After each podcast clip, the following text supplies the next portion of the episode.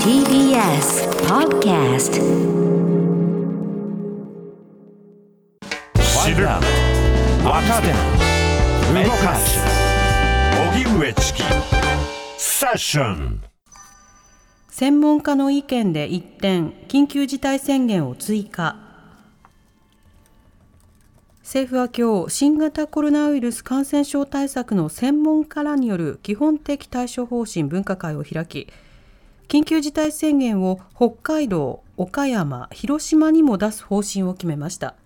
政府は分科会で当初まん延防止等重点措置を岡山や広島など5県に適用する方針を示しましたが専門家からの指摘を受けてその方針を取り下げました。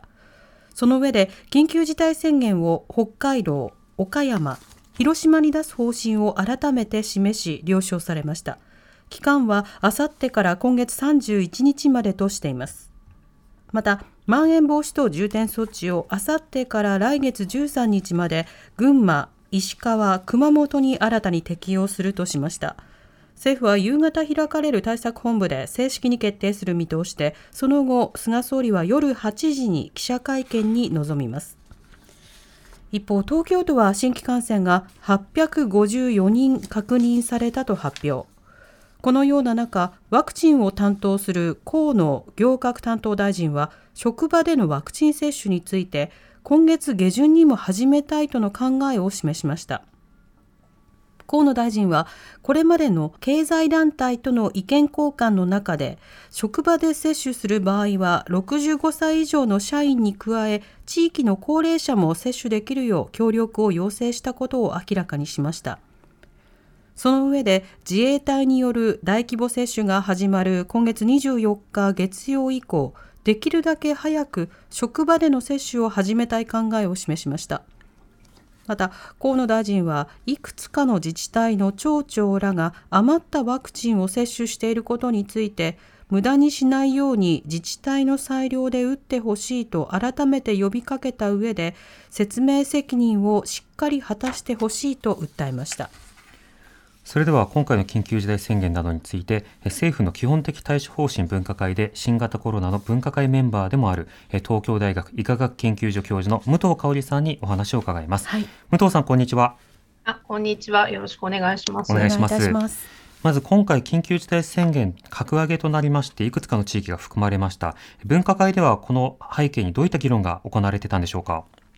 はいあの北海道とあの岡山、広島の3カ所についてなんですけれども、あのこの1週間の間に、この3カ所については、まあ、新規の感染者数が、まあ、2割以上増えて急拡大していると、それからあの病床の方もですね、あの広島ですと、あの確保病床率が、まあえーと、の中で制限が生じたりとか、それから入院すべき人が入院できている割合があの急激に下がっている。えー、約2割の人しか、まあ、ちゃんと入院すべき人が入院できてないというような数字が出ています。うん、えー、ですので、あのやはりあの特に医療提供体制への懸念が大きかったというふうにあの、そういう議論になっていたという状況です。なるほど。そうした意見が出ている中で、どういった過程でこう決定されていったんでしょうか？あのまあ、たくさんその懸念を示す議論が、まあ、ある中で、もともとその開始前からですね、あの西村大臣はあの閣議で途中退席しますというふうにおっしゃっていたんです。はい、でまあ、通常はその閣議の途中退席の時は、まあ、途中で行かれて、またあの戻ってこられるだけなんですけれども、まあ、今回に関しては、あの散々あの専門家のいろんなあの意見を聞いた後で出て行かれて、であの閣議から帰ってこられた後に、えーまあ、差し戻したあごめんなさい、えっと、最初の提案は取り下げたいと、はい、新しくあの諮問したいというふうに大臣自らがおっしゃったという状況。です。なるほど。その諮問内容というのは今回も緊急事態宣言にしてはどうかというものですか？そうです。うんなるほど。でそちらに対して、まあ、おそらくさまざまな自治体というものは急遽対応するということになると思いますがそのあたりはどうでしょうか？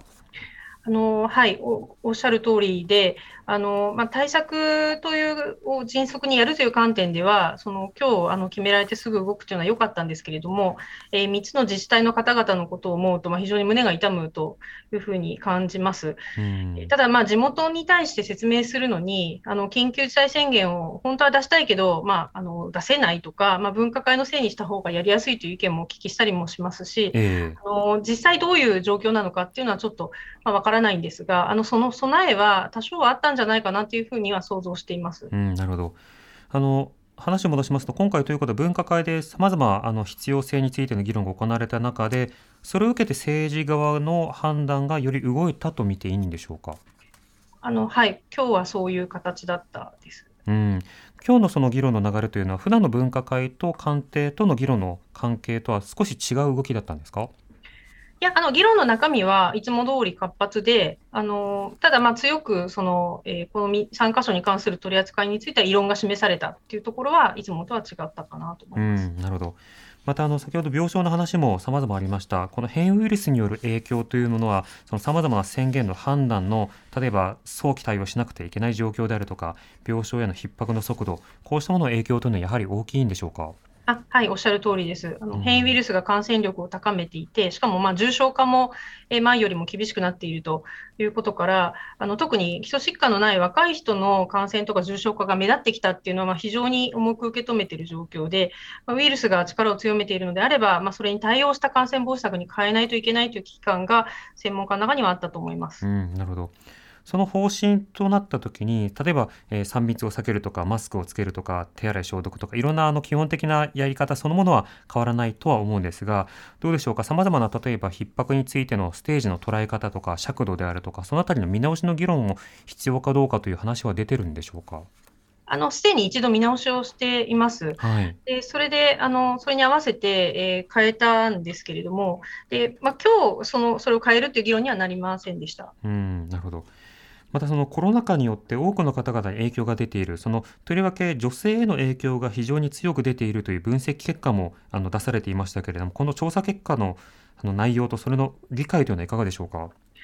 あはいあのえっと、内閣府で行った研究会の報告書をあの4月の終わりに公表しております。はい、あの私はあの、まあ、2つ懸念がありまして、まあ、1つはその感染状況の分析の議論の中で、やはりあのジェンダーの観点もあの検討すべきかなという点です。えー、男性はあの女性に比べると行動範囲が広くて、他者との接触も盛んなので、まあ、感染を同世代にこう広げる役割を果たしているという側面と、うん、一方で女性の方がまが、あ、ケア労働に従事しているので、あの年上の方とか子どもさんとか多世代に感染させやすいというような傾向があるんですよね。はいまたあの男性の方が女性より感染対策に、まあ、ちょっと協力的ではないというデータも、まあ、各国、日本も含めて出ています。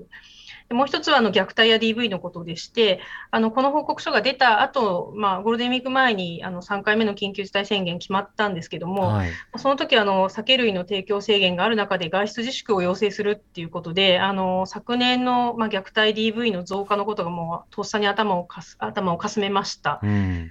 去年はあの連休中に相談窓口も閉まってしまって、まあ、さらに追い詰められた方が非常に多かった、でその結果がまあ10ヶ月連続の女性の自殺増加とか、あの虐待 DV の通告件数が過去最多っていう結果になっているので、えー、まあ、貧困対策も含めて、まあ、必要な接触が躊躇なく行われるようにしてほしいということは発言をいたしました。なるほど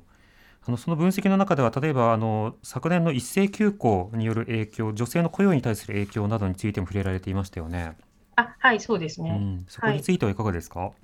あのやはりあの休校が出たことで、えー、まあ、小学生のお子さんを持つあの女性の方々で、まあ、専業主婦の方であの配偶者いらっしゃる方は、まあ、労働市場から撤退してしまったということ、それからシングルマザーの方はもう失業してしまったというようなことの影響が出ていて、まあ、それはあの労働力調査のあの公表のデータを東京大学の山口先生がなさったんですが、まあ、それではっきり現れたというふうに思っています。はいまたその一旦労働市場から退出した後復帰がさらに困難になっているという分析もありました。そこはどうでしょうか？はい、そね、あのその後、えー、まあ対えー、労働市場から抜けたままになってしまっっている、えそしてもともとそのですね業態も、まあ、ケア労働されている方とか、飲食とか、まあ、サービスの仕事に疲れている方が多いので、はい、やはりあのコロナの影響を受けやすい業種についている方に女性が多かったということも影響したかなというふうな解釈になっています。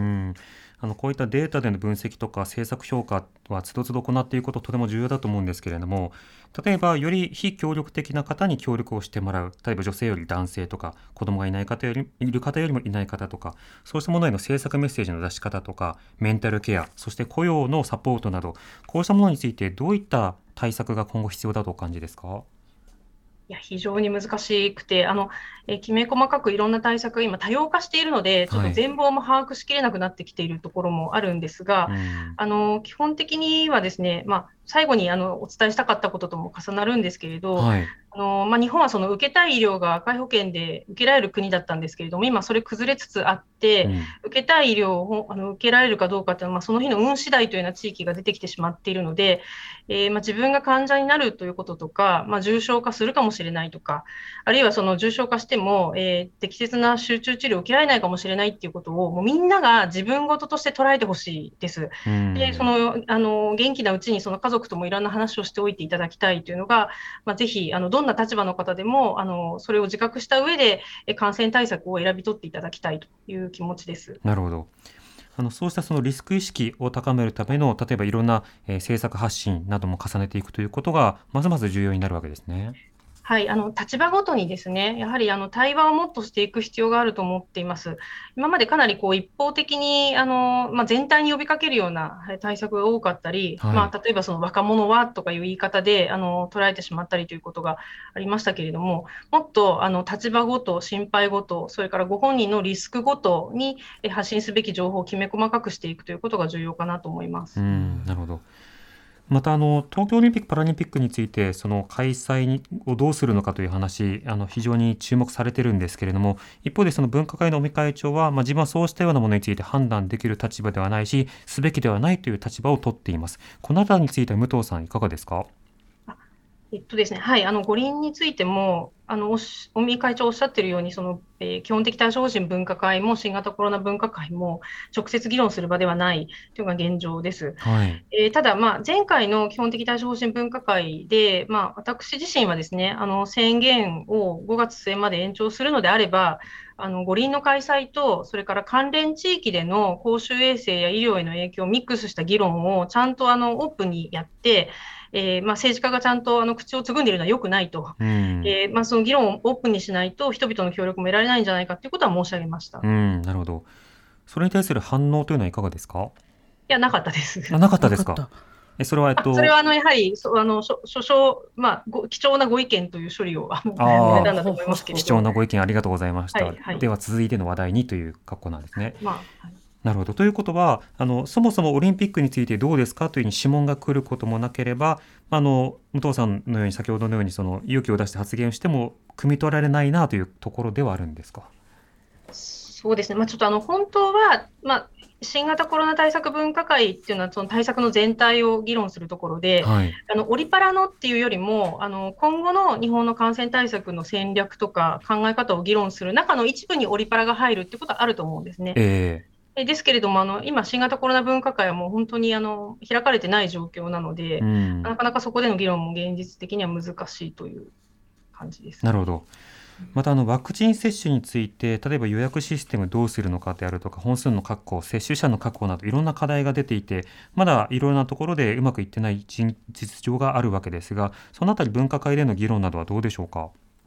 こちらもですね、もうあのワクチン接種はあの、まあ、実施主体が市町村です、基礎自治体で、まあ、そちらでやるということと、あのワクチン政策全体はあの他の省、あるいは担当大臣がされるということになっていますので、はい、まあ、直接の議論はあの行っていません。うん、ただあの、意見はあの出ております、はい、あの。うまくいってるところもあるし、うまくいってない自治体もあるんですよね。うん、なので、そのうまくいってないところに関して、あのやはりあの本当はですね、前、まあ、分科会で議論したときには、あの感染状況が激しい状況でワクチン接種が始まるっていうのは、本当に自治体にとってあの非常に大きな負担であるので、えー、接種が始まる前に下げておきたいという方向性があの議論されたんですけども、まあ、今回それがあの回避できなかったことは非常に残念だなと思ってます。なるほどまたあの一部自治体のトップなどが余ったワクチンを接種していることについて、これあの政治メッセージ、政治コミュニケーションも必要だと思うんですけれども、例えば余ったワクチンを有効活用することは当然重要だが、それをルールなしにあの接種を進めていくということになると、まあ、エコひいきというような不満感が生まれるということで、まあ、例えばあの公務員であったとしても年長中に打つであるとか、いろんなルール作り必要かと思うんですが、武藤さん、そのあたりの議論はいかがですか？あ私も、はい、全くおっしゃる通りだと思います。うんあのいろんな考え方があってよくて、でそれをあのある程度申し合わせというか、あのそこの地域の、ま、人口の構造とか、あの人々の、え、状況に合わせてですね、あの少し透明にしていくようにした方がいいんじゃないかなと考えます。うんなるほど。まあ、そういったようなその各自治体でま行うルール作りに対してどのようなま専門的なアドバイスをどのように届けるのかなどはまだこのあたり課題がありそうですね。そうですね。あの、市区町村で、できればその、やはり地元のこと一番分かっている方々の間で決めていただくのが本当はいいと思います。あの、国の方からいきなり市区町村にこうやりなさいっていう話でもないのかなという気がするんですね。ちょっとそこは躊躇しますが、ただ、あの、今おっしゃったような、あの、重症化を避けるっていう目的で接種するわけですから、はい、あのその原則に立ち返った、あの、ルールを考えていただきたいなと思います。うん、なるほど。最後あの武藤さんの立場からあの先ほど少しお話しいただきましたけれどもあのお伝えしたいことであるとか気になっている点というのはいかがでしょうか？えっと、そうですね。あの、まあ、医療が危機的な状況にある地域で、あの、本来の基準であれば入院で、まあ、治療すべき方が、まあ、適切なタイミングで入院できないという例っていうのが本当多発していまして、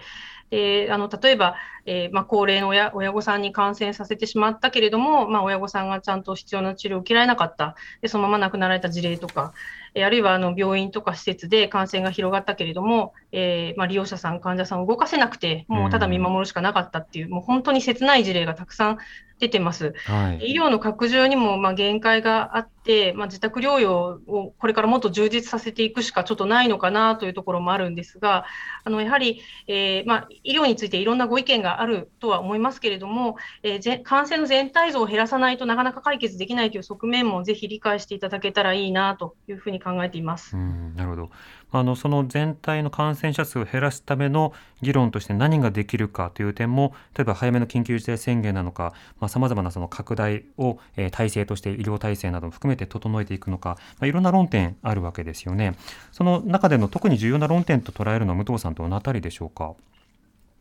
えっとまあ、いろんなその政策が複雑になっているので、分かりやすくあのお伝えする、えー、ということがかなり難しくなってきているなと思いますし、その昨年での段階でもコロナに飽きちゃった人たちというのもいらっしゃって、はい、そういう方々は、まあ、昨年の春、あるいは夏のイメージで今も捉えてらっしゃると、でそういう人々の、まあ、認識のずれとか多様さみたいのがかなり顕著になってきている中で、まあ、やはりあの政治のリーダーにですね、あのしっかりあの自らの言葉でえ心に響くメッセージを出していただきたいというのは強く願っているところです。なるほど。わかりました。武藤さんありがとうございました。